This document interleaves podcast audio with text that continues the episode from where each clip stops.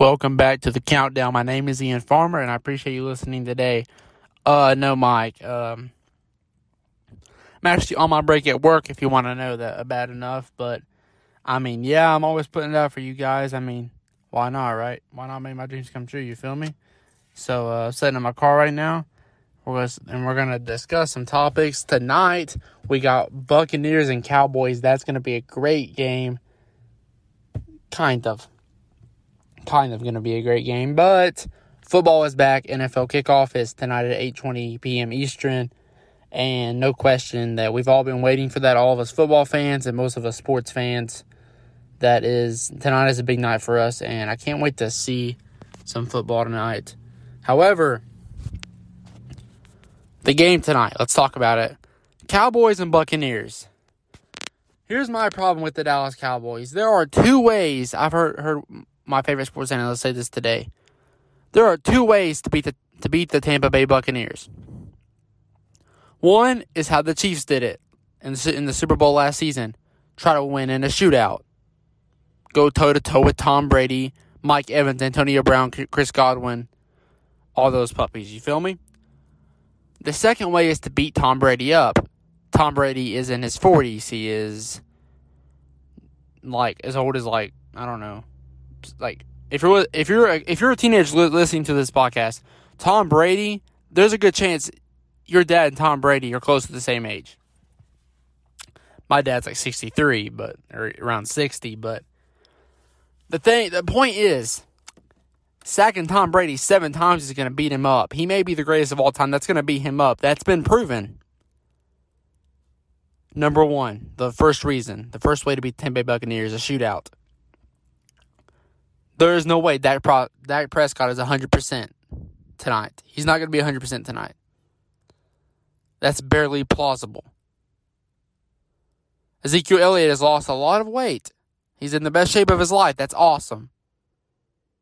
Zach Morrison, the right guard's out. Tampa Bay, a top three defense in the National Football League. Dak's going to have some trouble tonight. Cowboys fans, hope your boy doesn't get injured again. You don't have your best offensive lineman against one of the best defensive linemen, defensive lines in general in the league. Uh, there's a really loud uh.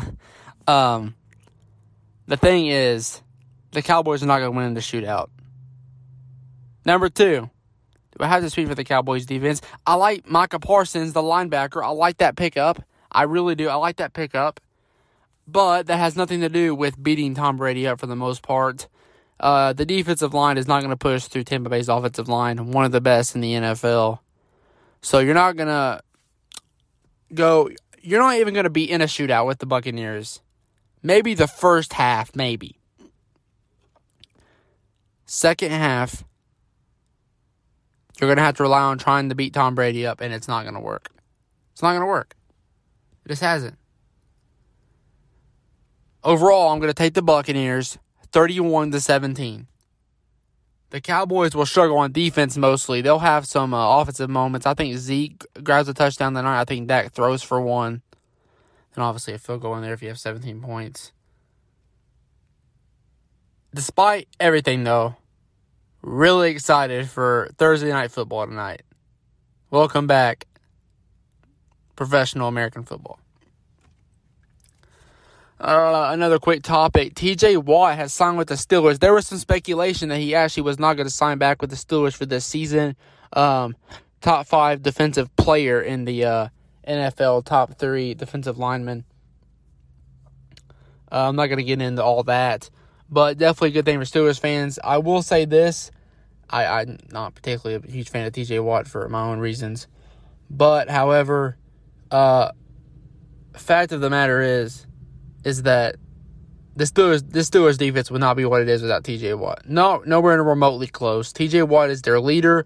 He leads the uh, the front seven. He leads the defensive line. The Steelers defense. I don't even think the Steelers team in general, even with uh, the legacy Big Ben has and the uh, young uh, running back uh, Najee Harris, I just don't think this team would be what it is without T.J. Watt. So that's a really big pickup. Really big pickup. Uh, Watt led the uh, league in sacks last season. I thought he should have won Defensive Player of the Year last season. But unlike most people, I could kind of see why they give to Aaron Donald because Aaron Donald was still obviously the better player last season. Oh boy, the Baltimore Ravens. The Baltimore Ravens fear that Gus Edwards has tore his ACL. So, J.K. Dobbins, running back number one for the Ravens, injured out for the season. Ravens running back number two, Gus Edwards, arguably out for the season. Not good. Uh, they added Le'Veon Bell to their practice squad. I know it sounds crazy. I, I don't be surprised if he, maybe not this Sunday, but here in the next two to three weeks, don't be surprised if Le'Veon Bell is not behind Lamar Jackson in the backfield. Uh, Bell isn't obviously the uh, the running back that he used to be, but he was a starting running back against the Jets. Like he wasn't like non-playable. Like he they didn't kick him out of New York or anything. Like uh, I think he was still uh, a starter, and I think he's probably better than anybody else they had to put out there. Other than J.K. Dobbins, I'd probably take J.K. Dobbins. I'd probably take J.K. Dobbins. Le'Veon had his moments. Has had his good years in the NFL, but either way, I'm still uh think Le'Veon Bell could definitely be the starter, and I have to wait and see on that. I have to wait and see on that.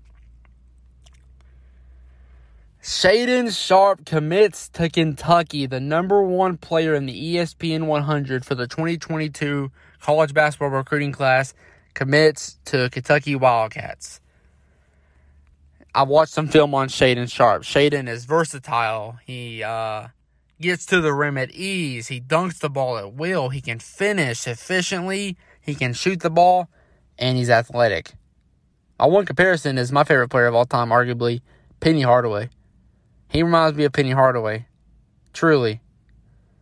Shaedon Sharpe to Kentucky, big pickup for Kentucky. Obviously, I think Shaedon Sharpe, Shaedon Sharpe next year is going to have a very good season at Kentucky. Uh, that is my team, so that's why I'm so hyped. If you're new to the countdown, I am I live in Kentucky. I'm basically from there. Other than you know North, North Carolina, Charlotte. Go check out the Panthers podcast. Uh, it came out last night. Go check that out if you haven't. But uh, either way, I mean, this great pickup for Kentucky. I think he's going to ball out ball out next season, and I can't wait to see what comes what's to come from my Wildcats because it's going to be awesome. Definitely watch out for it. This year we're going to be. I think Kentucky's going to be a top top top ten team. Top five is pushing it. But um, next season, definitely watch out for Kentucky as a uh, potential title contender. All right, I know it's a little bit early. We're going to get into my last but not least, which, as I promised, is my NFL Hot Five. Number one, I'm going to go ahead and give it to you: Buccaneers over Cowboys. Uh, the Bucks may have a Super Bowl hangover. The Buccaneers may have a Super Bowl hangover, but that's still no reason to think that one of the best offensive teams um, is going to win against the Cowboys defense tonight. Cowboys defense has some major flaws, um, and so does the offense. I'm still questioning Dak's productivity in Week One, like I said. Meanwhile, the Bucks bring back I some I forgot to mention earlier, but it's good I said it till now. The Bucks bring back all 22 starters for next season. Uh, players like Antonio Brown and Leonard Fournette are only adapting to the system more and more. The Buccaneers are only getting better over time, really, in my opinion. Uh, to a, a, a, a certain part of the Buccaneers is, is, continuing to get better. So Buccaneers over Cowboys, 31-17 tonight. Uh, Seahawks over Colts. Uh, Carson Wentz is expected to start on Sunday, but I still question Carson Wentz's ability to be a productive and efficient quarterback in the league. Uh, Russell Wilson uh, does does his thing. Uh, the Seahawks upgraded the offensive line and the defense. I think the Seahawks are going to be what maybe not the dark horse Super Bowl uh, contender, but one of the dark horse Super Bowl contenders. I think they're definitely in that uh, top ten uh, team range. I don't think the Colts are, so I had the Seahawks beating the Colts this weekend. Chiefs over Browns. The Browns have not won a week one football game in 17 years. There's no reason to think that they're going to be arguably the best team in the NFL in week one. Andy Reid is the best best coach in September. Uh, Patrick Mahomes, uh, the offensive line got better, the defense got better. So as good as the Browns are, I mean, I could see Cleveland winning this game. I mean, really, I really could, but I just don't think they will. I just don't think. I just I don't think they're going to beat the Chiefs week one. I don't think they're going to. Cardinals over the Titans. This was a hard one for me, the hardest one for me. The other ones I had a pretty strong opinion on. I think Arizona is going to beat Tennessee. I think Tennessee's a good team, but Kyler Murray is getting uh, a fresh start to the season. Um, be his third season. He's going to be, uh, like I said, I think he's uh, he's my dark horse MVP candidate this season. Um, you uh, you got J.J. Watt that went there. The defense has improved. I think the offense has improved. They also got A.J. Green if he can really be productive this season. Really good. They got Kenyan Drake, who I actually think is an underrated running back. He's a above decent running back in the league. Cardinals over Titans. And last, my team, I got the Panthers beating the Jets. Uh, Sam Darnold on my Panthers podcast yesterday, I mentioned that one of the reasons why the Panthers were going to beat the Jets was because of Sam Darnold's revenge factor. Sam Darnold actually came out in an interview and said that he does not look at it as revenge and that he looks at this week one game against his former team, the New York the New York Jets, as just another NFL game. However, I think the Panthers are just a significantly better team. I'm not trying to be biased against that, but I, I just think that the Panthers are the better team, better defense, better offense. They have no weapons. We have weapons. Uh, Chris McCaffrey, arguably the best running back in the NFL the uh, Jets, unless you want to count Zach Wilson potentially, if he ends up working out in the NFL, they don't really have a, a, weapon on offense, and their defense has a lot of flaws. So I have the Panthers over the Jets. I thank you guys for listening today. I know this was kind of short. I, I, I got to go back on my shift, but uh, I thank you guys for listening today. Tomorrow will be the last episode of the week, and then we'll be back on Monday, and that will include the Panthers and Hornets edition of the countdown on Tuesday. Can't wait for football tonight. You'll hear about it from me first thing tomorrow. Love you guys. Peace.